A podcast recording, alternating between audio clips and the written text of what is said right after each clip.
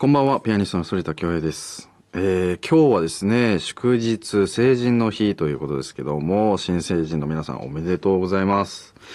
大人の仲間入りということで、すべての、えー新成人のこれからのご活躍をお祈りいたします。そしてですね、えー今夜はフレッシュかつ大人の魅力も持ち合わせた素敵なゲスト、えーあの方が来てくれます。さあ、一体どなたでしょう？ヒントは、えー前回も過去にもね、えー出演してくれた僕の相方です。そうなんですよ。またね、再度2回目の登場ということで、ピアニスト向川恵子くんがスタジオに来てくれております。えー去年2月以来の登場ですけども、簡単にまたね、改めて彼のプロフィールをご紹介いたしますと、向川くんはですね、えー現在29歳で、えーロンティボー・クレスパン国際コンクール第2位入賞、そしてエリザベート王妃国際音楽コンクールで第3位に入賞するなど、数多くの国際コンクールで優秀な成績を収めている、えーまあ、いわばもう、スーパーピアニストでもありますし、僕の相棒でもありますし、本当にね、こう、親友でもある彼と、えー今日はお話をしたいなと思っておりますし、彼はね、彼に聞きたいこともたくさんありますので、今日はそんな素敵な回にね、また新年にもふさわしいような回にしたいなと思っております。えー、それでは、反田恭平グローイングソノリティ最後までお付き合いください。Growing Sonority. 反田恭平グローイングソノリティ、ここでゲストにご登場いただきましょう。ピアニストの向川慶吾くんです。向川敬吾です。えー、よろしくお願いします。もうラジオ慣れたよね。あのーまあ、ギリ慣れました。ねえ前回は昨年2月頃の登場っていうことでしたけども、でもあれからまた1年ほど経ってそうだね。ねうん個人での活動でのこうラジオも増えたんじゃないかなだからこうお話しするまあ、少し増えたね。うんうん。っていうことでねこう成人の日ですけどこう二十歳の頃自分が我々がさうん二十歳の頃ってどんなことを考えてさ、二十歳、いや、懐かしいな。二十歳の頃、ね。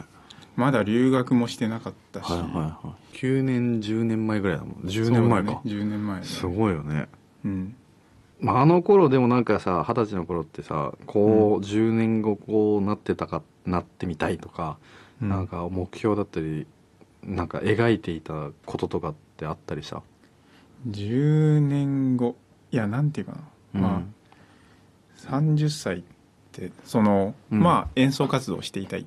演奏で食べていたいと思ってたんだけど、うんでそれはあの、まあ、実際実現して、うんうんうんうん。それ自体は自分としては目標にすごく近いんだけど。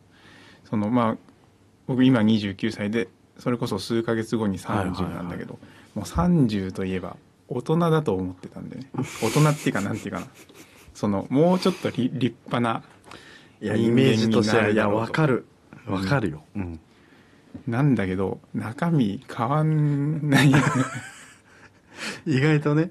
あの20歳の時とあんま中身変わんない感じしてるね。確かにこうふなんつうんだよね。我々この業種というかうん。やっぱり演奏家だったりこう芸術家だったり表現者だったりっていうのか分かんないけどこう、うん。本当に遊び心をとても必要とする、うん。うん、だってアルゲリッチ見てごらんよって話そうだね。もう80何歳でマフラー床に引きずり回して 歩いて子供。子供のさベッドに入る寝る直前の感じじゃん、あのままで80歳になっても、うん。でもだからまああんだけねいい音楽ができたり没頭できたりっていうのもあるんだろうしね。うん。そうよね。僕もだからああのあれよでも妄想じゃないけどうん。してたのはその二十歳の時にまあショパンコンクールがだからその翌年行われるみたいな感じだったのかな、うん。俺が21ぐらいの時。じゃあこの次だからすまあその次なのか分かんないけどうん。何歳ぐらいになったらんあと1回目で出るのかそれともまあでもラストチャンスかとかいろいろ考えてたな。ああなるほど。向川君はでも考えてた？コンクールそれこそエリザベートとかさ。そうね20の時はでもそれこそあの国際コンクールっうん。ていうのを少しずつ出ようとは思っていたけど、うんうん僕は結構小さなものから始めたから、うんうんうん。でも20の時に何ていうのかな。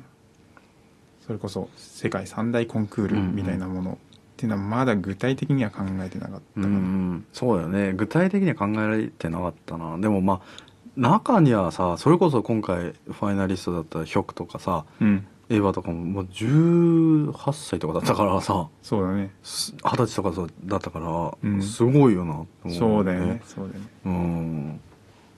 まあさてね年が明けて間もないわけということなんですけども昨年の、まあ、2022年の向川君を振り返っていかせてください。はい。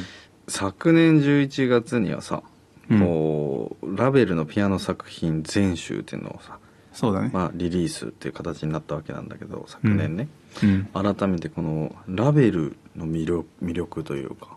ああそうだね。それこそもうはいはい。2022年のもう最大のビッグニュース僕にとってイのビッグニュースがあるよな、うんうん。このリリースで。まあラベルの魅力っていうのはもう一番はもういろんな音楽を書いてるっていうだから多様多様性とうん。いうのかな。非常にいろんな面を持っているうん。っていうところが一番の魅力で個人的にはそのパリに僕も住んでるからこうそんその中でうん。ラベルの音楽をこうパリの文化と一緒に学んでるから、すごい弾きながらそういうパリの思い出とか弾きながら思い出せる。なるほどね。いう意味で。まあでもあるよなそういうのね。なんかこう多分もしかしたら身近にあるもので言ったらもしかしたら本とか小説なのかもしれないね。演奏されてない方とかで言うとね、うん。映画だったりなんかを強烈に残ってる文だったり映像だったり音だったりっていうのでああの時こうだったなあの時見たなとか聞いたなっていうのは我々で言ったらこうその土地に住んでいたりっていうのがうん。こう情景として思い浮かんだりするよね、うん。まあ、コンサートでも本当にたびたびラベルの作品をさ定期的に演奏してたりしてたけど、うん。ねえラベルの作品っていうのは向川君にとってやっぱりかけがえのない大事な作曲家の一人でもあるってことなのかまあそうだね。そな、の、うん。何度弾いてもそのまあ飽きることはない。なるほどね。まあねこのラベルのピアノ作品全集っていうのが2枚組になっていますけどもまあすごいよね。ラベルのピアノ作品って2枚で逆に言ったら収まってしまうといそう霧の良いところがあるんだけどもね。うん。まあでも本当にこの2枚の CD でこうあのある種の向川君が考えて描いていたりする頭の中でねうん。こうラベルの像っていうのがやっぱり音源としても伺えると思うので楽曲の解説もあの全部担当してくれたんでしょ？そうだね。そのそれぞれの楽曲の解説というよりそのもうラベルとはってはいう非常に、まあ、日本語だと5ページ56ページ割いた長い文章を掲載しているっていうところもまあこだわっていやあれも読み応えがあるからね、うん。